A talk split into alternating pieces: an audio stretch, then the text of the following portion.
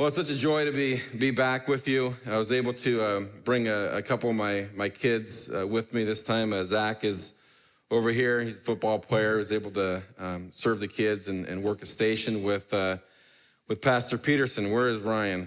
Where'd he go? Is he still in here? Over there, yeah. So Ryan and uh, Zach worked the the receiver station. Ryan's got a good arm. He's a good athlete. So I I was excited to see him uh, serving in, in that way. And then uh, Tess, who's Madeline's buddy, and uh, she always makes the makes the trip with me. Uh, kids are getting older, uh, graduating one in June, so uh, getting close to my wife being able to to travel with me, and so we're we're looking forward to that.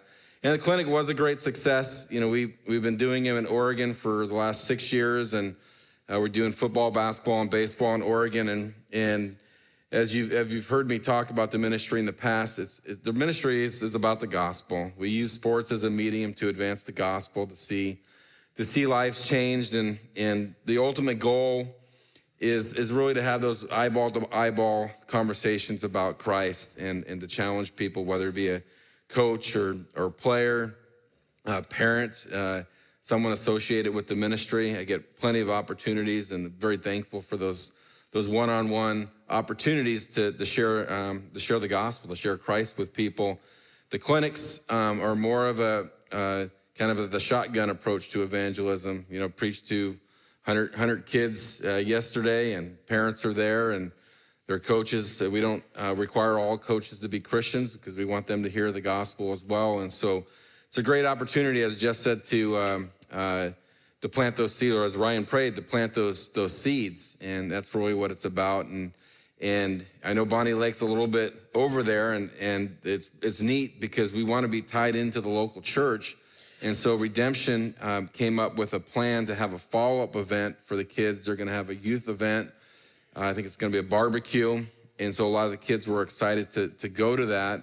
The parents uh, were being uh, they were meeting a lot of the, the church members and so we're trying to, to make those connections, those relationships, and it's fantastic to be able to do that over sports. We feed everyone pizza at the end, so there's a, there's a time to be able to, to interact.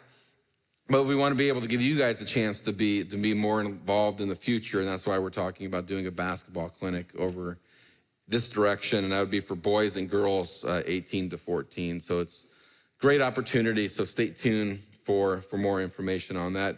If you wouldn't mind uh, turning uh, in your Bibles to Matthew chapter 9, that's where we're going to be this morning. We're going to be looking from looking at verses uh, 35 um, through uh, chapter 10, verse verse 1. Now, uh, Matthew's a, a, very well laid out gospel, as, as they all are. And I appreciate uh, the thrust of, of Matthew's gospel and the fact that he's setting forth Jesus as, as king and he wants to, to, to show his authority, demonstrate his, his authority um, throughout. And we see that really from the beginning when he lays out the, the genealogy, the, the royal line. He, he goes through, uh, through Joseph and, and to, to really to understand again, this is the, the, the king that we've been, been waiting for. And then also in chapter one there in Matthew, we, we learned about this king and the fact that in verse 21, that he is he is here to save his people from their sins. And so he's on, he's on mission. And we get into the chapter two, and then we start seeing all those fulfilled prophecies around his, his birth. We see the, the, the fact that he would be born in, you know, in Bethlehem. That's, that's fulfilled. We know that he's the, the flight to Egypt uh, to spare his life from, from Herod. And then there's the killing of the, of the, of the children at the, the hand of Herod. And so uh, again, the king has arrived, and, and now we're validating this. We're, we're showing the fact that he is the one because of all these prophecies that are being fulfilled. And then, if you're going to have a king, what, is, what does a king usually have go before him? Or a president? He has a, has a forerunner, right? And Jesus has a forerunner, um, and that in, in the form of, of John the Baptist.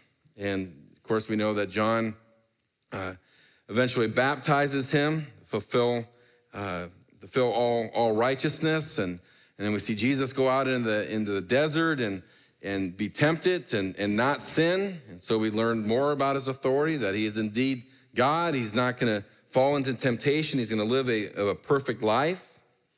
We see the beginning of Jesus' ministry start. We see him calling his disciples, bringing these men in to, to train up to be able to eventually go out into the world. Jesus starts to preach. He starts to preach the proclaim the gospel. Uh, very much part of his ministry, very much an example to all of us. Uh, get into chapter five, uh, the Sermon on the Mount. A couple chapters there. Beautiful, beautiful sermon he preaches. We see him healing. We see him casting out demons. And Jesus is in, in full ministry mode at this point. But it's interesting as we get into chapter nine, now we see a transition take place. We see a transition take place where Jesus is now going to prepare his disciples for ministry. We see him uh, to, to get them ready to be able to go out and to start to minister. In fact, let's go ahead and, and read verses uh, 35. I'll, just read 35 through 38. We'll tackle uh, verse 1 in chapter 10 at the, at the end. But uh, starting in verse 5, it says, Jesus was going through all the cities and villages, teaching in the synagogues and proclaiming the gospel of the kingdom and healing every kind of disease and every kind of sickness. Seeing the people, he felt compassion for them because they were distressed and dispirited like sheep without a shepherd. Then he said to his disciples, The harvest is plentiful, but the workers are few.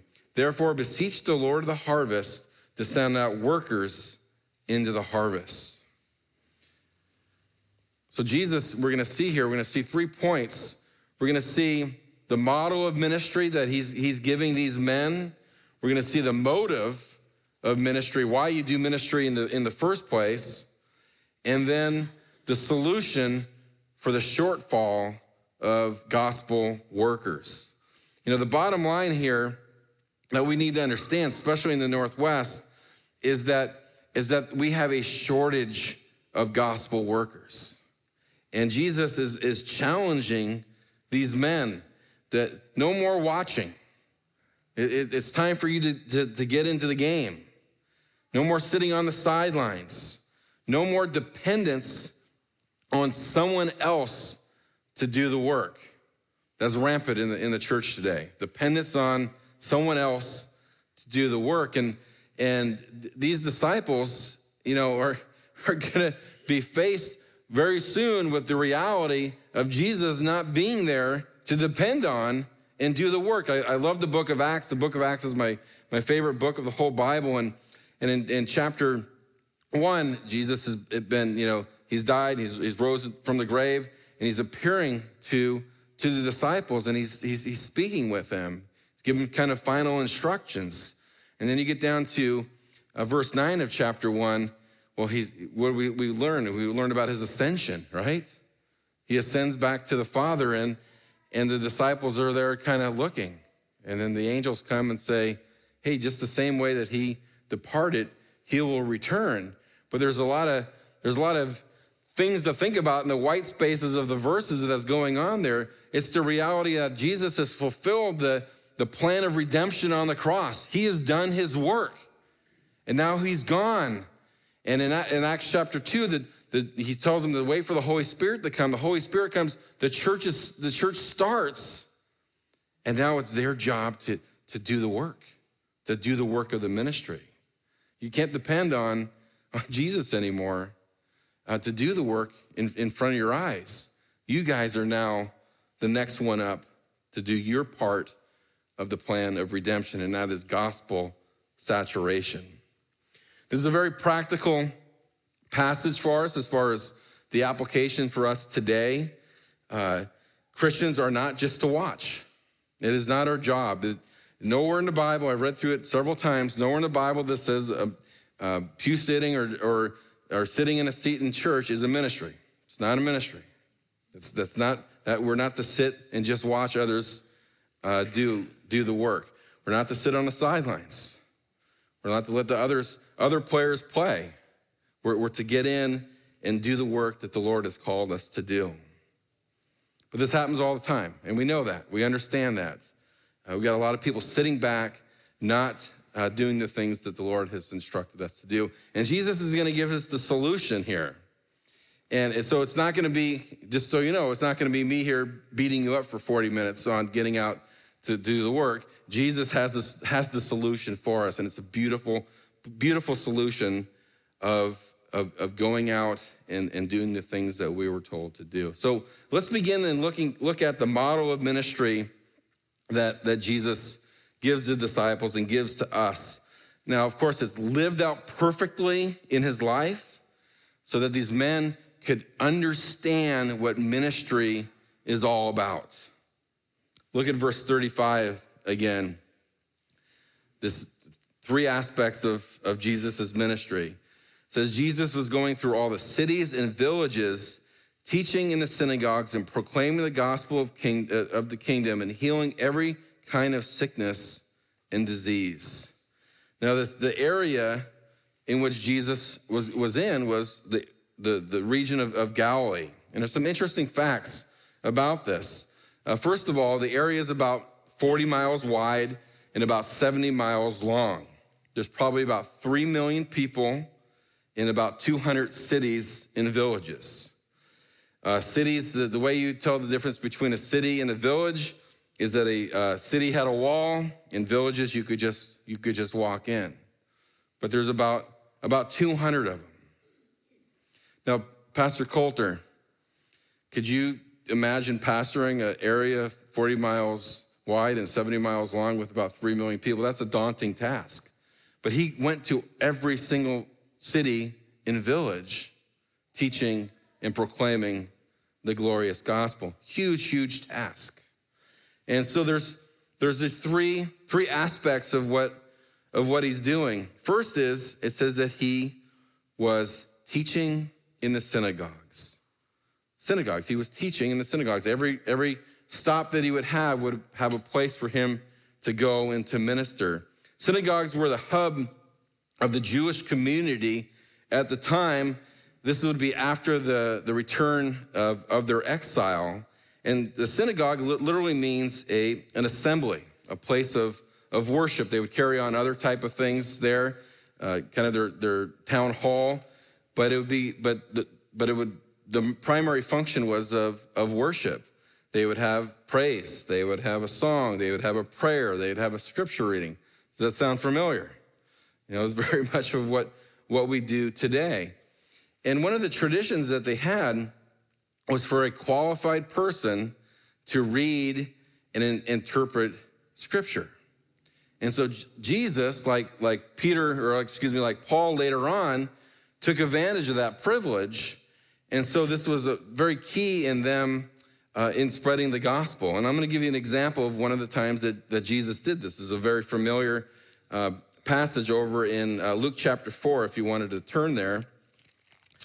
Jesus has an opportunity to read and explain Isaiah 61. Kind of got him in a little bit of little bit of trouble as far as the way that people react reacted to him.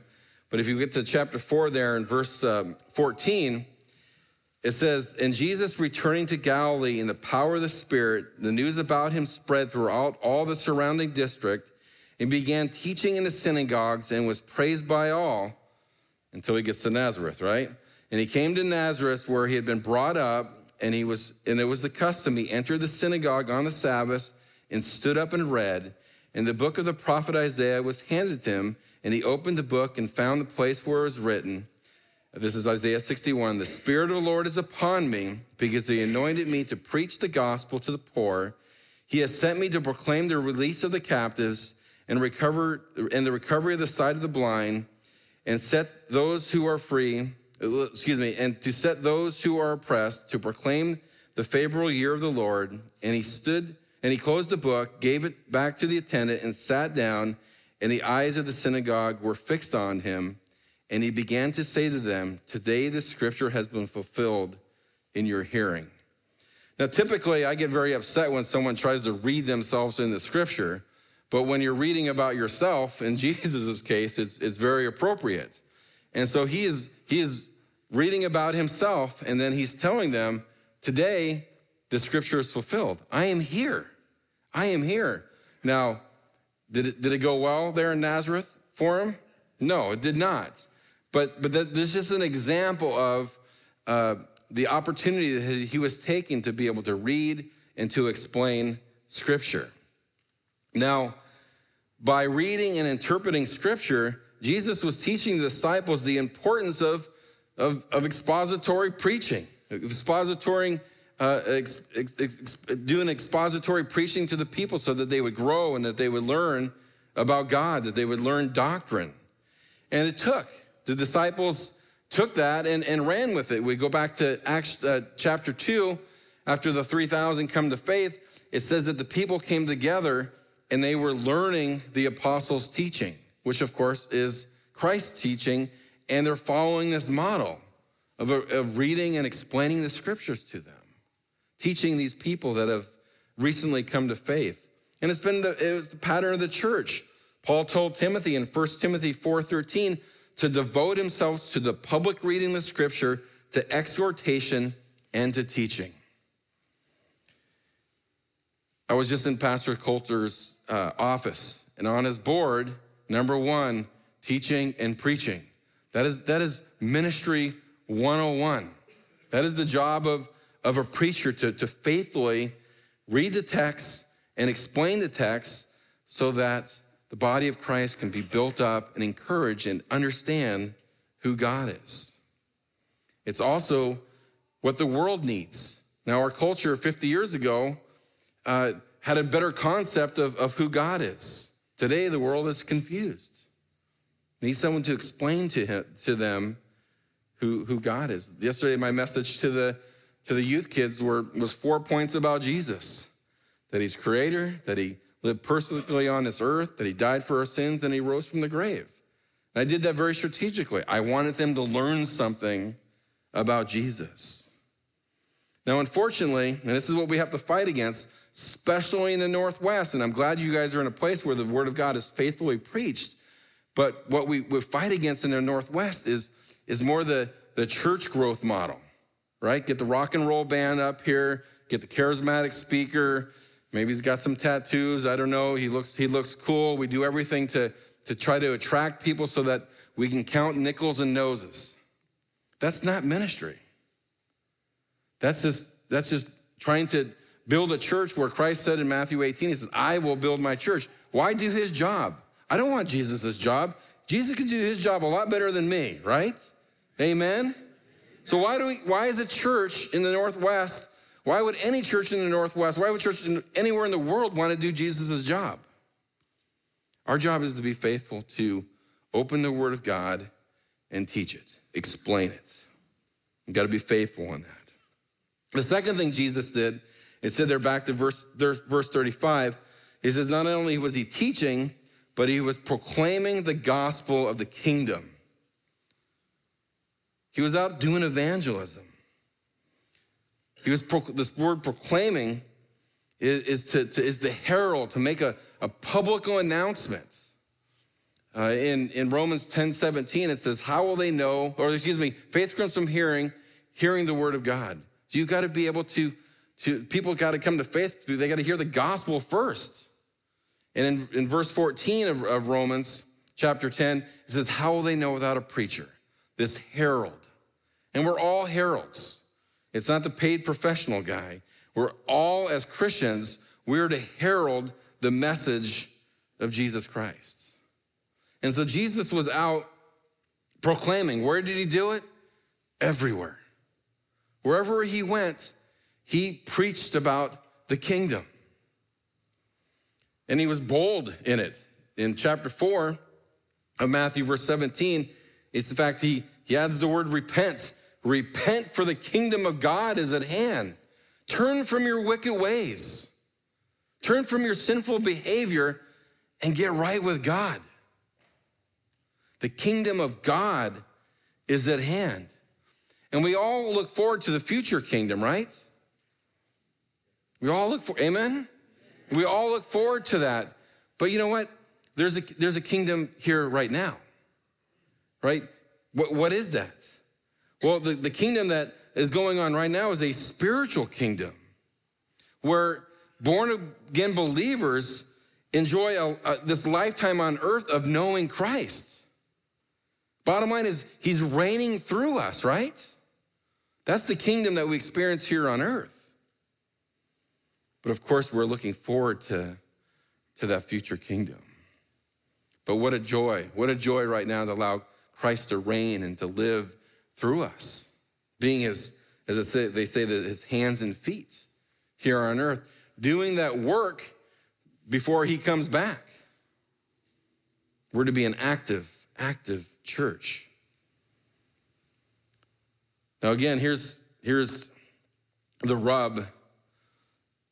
You know, with, with teaching, we know that a lot of times churches want to adopt other methods to, to entertain, to tickle the ears. With evangelism, I've been at it a long time, and I'm just going to say this very bluntly. What I see a lot today is instead of evangelism with Christians, I see a pursuit of personal comfort. Now, I want to I want to feel comfortable here on earth. I want to have a focus on myself and the things that, that I like, the things that make me happy. And then, and then there's a huge of avoidance of any conflict. And oftentimes I hear, well, I'll just, I'll just live in a certain way and, and, and that'll be, that I'll be light that way. I'll just, I'll just live like Christ. Well, that's not the command. The command is to, is to preach Jesus. And I think about this, I think being, being with the heart, the heart of evangelism that I have, I think about evangelism every day of my life, and I think about all the ins and outs, and and and I think about other Christians, and, and I think about you know why we do it and why we don't do it, and and this, the, the whole the whole nine yards. But I, but I think about the fact that you know we all have to stand before the Lord someday, right? Now there's going to be a judgment seat for non-believers, but there's also going to be a judgment for believers that we have to stand in front of the Lord and and and give an account for our lives. And I think that that account should be in our minds much more fearful than stepping out and being bold and sharing, uh, sharing our faith with a person here on earth.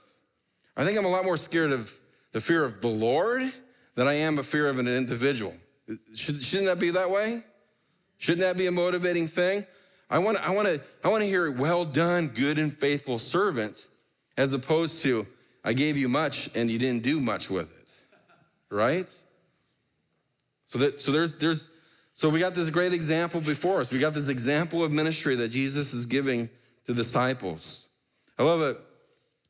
Always have to have a Charles Spurgeon quote in a sermon, or otherwise it's not a real sermon, right? So I got a, I got a good one. He says, "If sinners will be damned, at least let them leap to hell over our over our bodies." If they will perish, let them perish with their arms about their knees, imploring them to say, If hell must be filled, at least let it be filled in the teeth of, of our exertions, and let no one go there unwarned or unprayed for. Amen. You know, I've had several great gospel encounters here, here recently, and, and one of the questions I love to, to ask people is, uh, have you heard the gospel before? No, I, I haven't heard it. And then I get into talking about, okay, I want to I want to share it with you. It's broken up in the, go in my little spiel, broken up into four points. I, I, talk about God first, character of God. And I said, do you know the first verse of the Bible? No. You don't know Genesis 1 1. No. You don't know that in the beginning God created the heavens earth. I, I don't know that. And these, one of the individuals, she was in her mid 30s. Another guy here recently was in his 40s. How, how do they get to that age and never hear that? And it hurts me. It hurts my heart. We, we need to make sure that we, here in the Northwest, as a Northwest Christians and a Northwest church, that we, we saturate the land with the truth of the gospel. Like Charles, Charles Spurgeon said, don't let anyone go unwarned or unprayed for. Complete, complete gospel saturation. Let me ask you some questions. First one is, and this is about, about teaching. Now, we're all not going to have this type of teaching ministry. We may not have all have a Sunday school teaching ministry, but Hebrews says that we all ought to be teachers. In other words, a teacher is just simply somebody, somebody that knows a little bit more information than the next person. where we can communicate truth to them. Uh, doctrine matters, right? Teaching, that's what literally what teaching, uh, the, the teachings means. It's, it's, it's doctrines about things that the Lord has established in Scripture, about the church, about Christ, about the Holy Spirit. Uh, so we can we can teach those to others. So so my question is: Is every Christian capable of teaching? Yes, yes, we all are. Are all spirit-filled uh, Christians able to tell somebody else about Jesus Christ? Yes. Okay, so I've set you up, and you're going to hate me for this third question, but here it is. It's my job to make you uncomfortable, and, and I'm trying to do that. So, my third question is Are all Christians teaching about God and proclaiming the gospel? No. So, there's our problem, and, and that's going to work into our, our solution here in a little bit. But I wanted to first tackle the third aspect of, of Jesus' ministry. And this is very, very important one. And it's, it's going to be actually very applicable to us. And you'll be, I think you might be a little bit surprised how it is. But it says, that he was there healing every kind of disease and sickness. That's in verse 35. We obviously don't have the ability to, to heal and to, to uh, you know, heal every kind of sickness and disease. But Jesus did this in his power to accomplish a couple different things. The first was it was to, to validate his teaching and preaching ministry, right? He's the coming, he's the coming king. He's the one with authority, and he's, he's demonstrating that. And so he is, he is taking advantage of that. And then what happens when he does that? Well, he gets the, the multitude start to follow him, right? And so he's got an audience to be able to, to preach truth to. But there's a second reason that I believe Jesus Jesus healed, and this is a, this is where it becomes very applicable to us, is that he did that to show love and care. Now, if you're going to be an effective minister, if you're going to, to take the charge of teaching and preaching, and you lack love uh, and care for others, it's not, you're not going to be a very effective minister. Those, those have to be part of, of what you do. And so, this was when Jesus came this way, we need to know the fact that, that this was in sharp contrast of the religious leaders of the day, right? What were they there for? Well, they, they were there for themselves, right? They, they only cared about uh, their, their, authority. They only cared about uh, being able to have positions of power. That's not how you, that's not how you minister. You minister as a, as a servant. But, I, but, I, here's, but here's where it becomes applicable to us. Jesus healed, but it wasn't Jesus' main purpose in coming to earth right? What was his main purpose? It, you know, the Corinthians passage, he became sin on our behalf, right? That we might become the righteousness of Christ. And I think what happens sometimes, this is a trap that we've got to be aware of in ministry, is that the compassion ministry of, of caring for people, whatever they being sick or for, you know, down and out or whatever, th- those are important things that we do. But sometimes I think we fall in the trap of, well, that's that's it's easy compared to actually showing compassion and then proclaiming the gospel. We need to make sure that always stands in, in balance. We need to make sure that we we show compassion with, with gospel intent. I, I want to show the love that I have in my heart because of Christ, because I not only care about that person's physical issues, but I want to be able to, to share Christ with them. I want them to know. I want them to know the truth. So there it is. Those are three aspects of, of Jesus' ministry teaching, proclaiming the gospel, and showing love and compare, uh, compassion, care for other people. Can we all do that? Yes. Yes, we can. So there's a motive behind this, and this gets even deeper into understanding how, how we are to minister. Verse 36, it says, Seeing the people, he felt compassion for them because they were distressed and dispirited like sheep without a shepherd. So, what motivated Jesus? Compassion is what motivated him. See, what happened here is that Jesus looked out to the multitudes and he saw a dilemma. He saw a spiritual dilemma. They were, they were like the blind man in, in John 9 before he was healed. They were blind, they could not see. Remember what he said after Jesus healed them? All I know, and they were, they were questioning on who healed them, and he says, All I know I was once blind, but now I see. Is that a beautiful picture of salvation? Right? So he's, he's feeling compassion to those that are lost in sin, that are lost in their depravity, that are blind, uh, as Paul talks about it in Ephesians 2:1, that they're dead in their sins and transgressions. I mean, they are spiritually dead. It's, it's when we when we come to Christ, it's us not it's not us meeting God halfway. It's Him coming down to our, our spiritual deadness and giving us life. And so He's looking upon them and, and feeling compassion. And what blows me away about Christ's compassion for us is the fact that the sins that we commit, yeah, we sin against each other, but who are they ultimately against? They're against Him. But yet He, He in His, his love for us, wanting to, to save us, to have a relationship with us, He of course goes to cross and dies for us so that we can we could have fellowship with Him. That's boy, I, I, I have a tough time wrapping my mind around that. I mean, when people offend us, when people come after us, we don't often take the, the path of the one trying to restore that relationship. They usually put it on them, right? But but Jesus is is the one that, that goes the whole nine yards here. Now, this word compassion is, is, a, is a powerful word. It, it expresses uh, deep emotion, pain, and, and it's talking about in the, in the bowels. Now, it's kind of kind of gross, I think, a little bit. Think about it, but you think about we always say, I love you with all my heart, right? Well, the heart that is inside of you is not the same heart that Hallmark puts out, right? It's a little bit, you know, bloody muscle pumping, pumping blood, right? Uh, and so he's so Jesus is explaining his the level of his compassion with his his bowels. It it it it's internal. It's deep.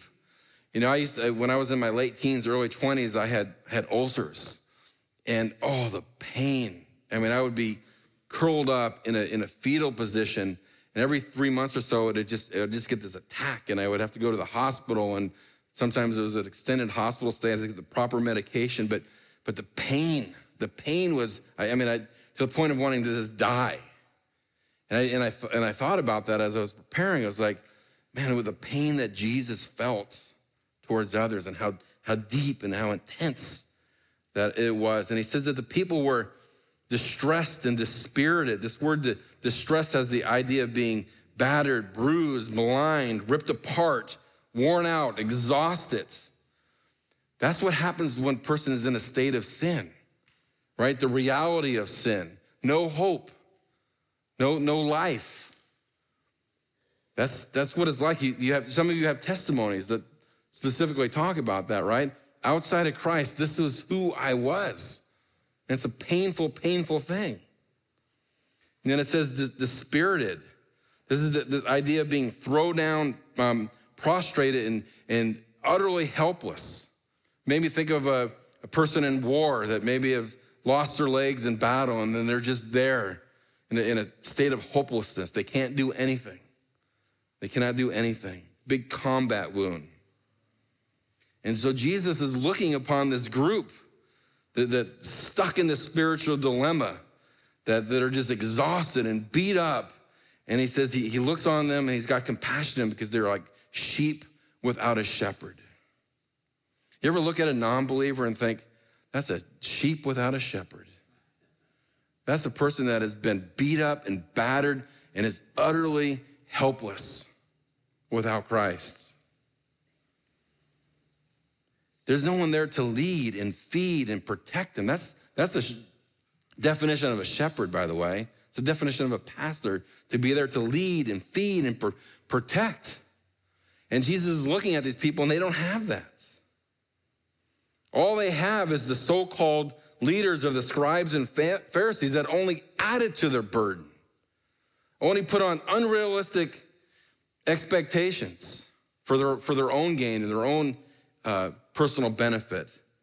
Jesus kind of went after them a little bit, didn't they? Matthew 5, 15, 14 called them blind guides. You're a bunch of blind guides.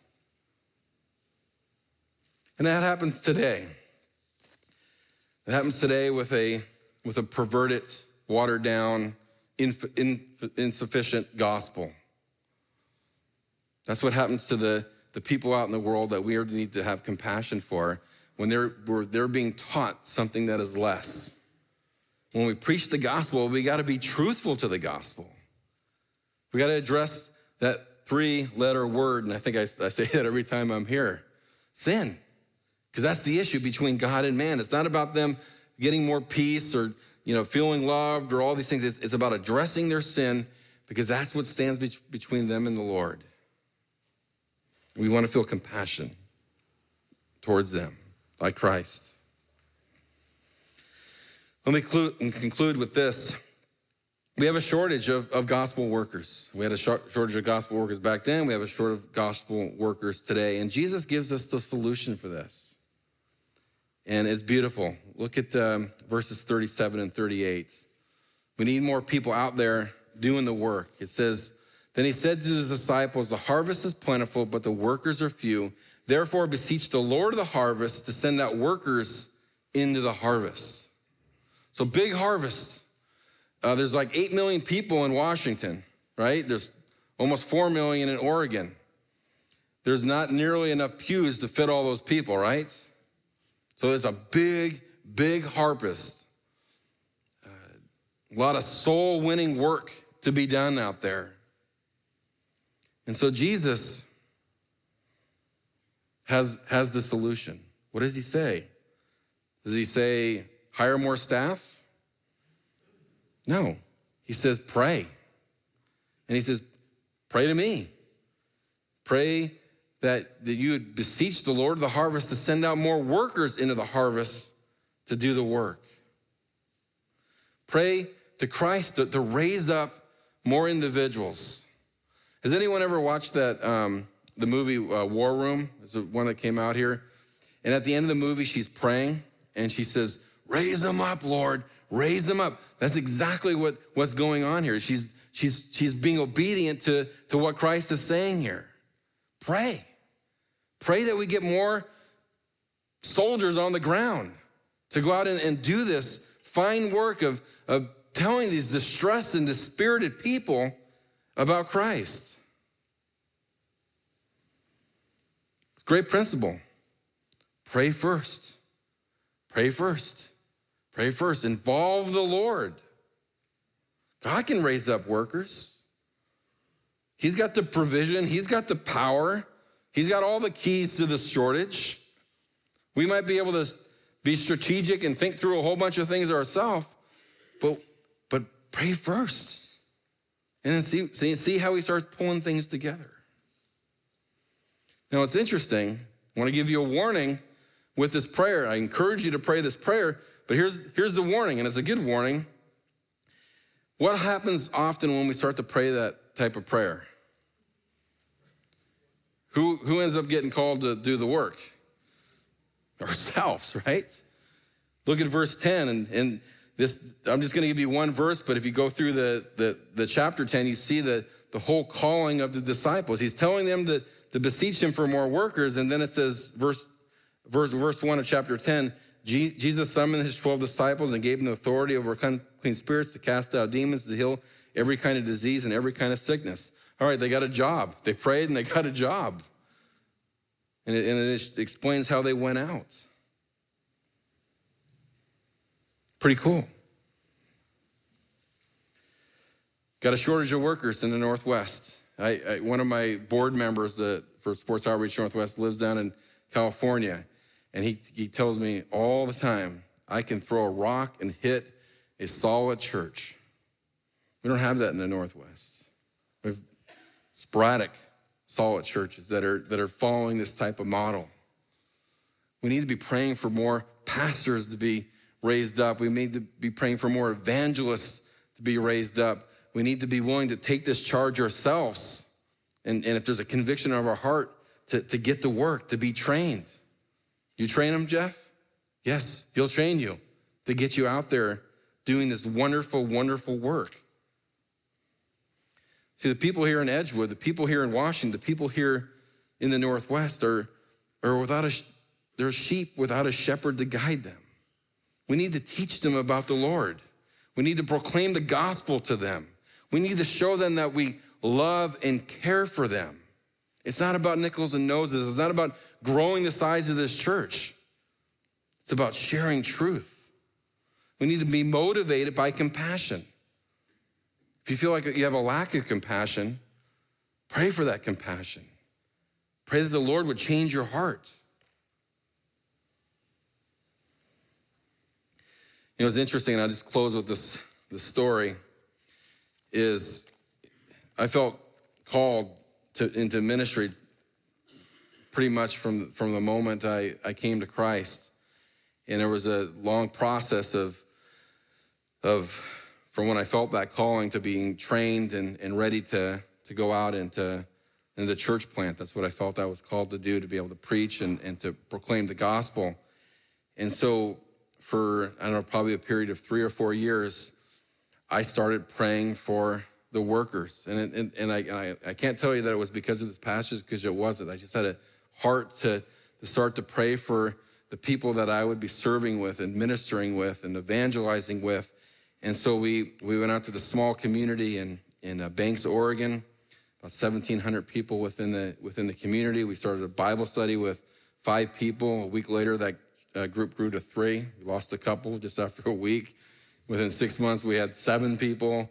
And then we finally went to Sunday mornings, and within a couple years, we had about 55 families in a small rural community, and a lot of people were, were coming to faith. But, but I would sit in church, I'd sit in the front row, and I'd see the worship leader up there. I would see our elders. I would, you know, see the different workers. I would go out and we would do evangelism, and I had, had to have a team, and I was just so humbled because I just remember always thinking, I prayed for you.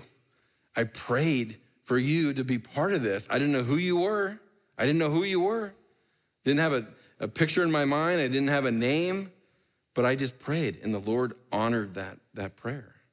He provided what we needed to be able to accomplish that, that ministry. And so I share that just simply to encourage you to take this message and, and I would ask that the only conviction that you really leave with today is this to pray, to start by praying, to get on your knees and to pray and say, Lord, we have a great need in the Northwest to be able to saturate this, this, this area with the glorious gospel. And, and Lord, just raise them up, raise them up to do this, this fine, fine work. Amen. All right, let me pray. Lord, I thank you so much for thank you so much for the gospel. And I thank you, Lord, that you just didn't stay here to, to do all the work for us to sit there and, and watch you, that you didn't, that you had a plan with these men that you called and to send out into the, the Roman, uh, hostile Roman world. And, and Lord, I thank you that nothing has changed, that the model is not broken, the model is not changed, that the model doesn't need to be adapted, that, that it's the same thing, the same thing that's always been teaching and preaching and proclaiming you and loving and caring for others and being motivated by just the, the, the state of depravity in people's lives. And Lord, I thank you that we can come to you and, and pray and ask you for, for help. And Lord, I ask you right now that you would, you would raise up men and women throughout this Northwest that, that, that would be used by you to go and do the finest, finest work of all, and that of, that of just sharing with the world uh, the greatest message of all time that, you that you sent your son to this earth to die in our place that we might have life and have it eternally. We praise you, Father, in your holy name. Amen.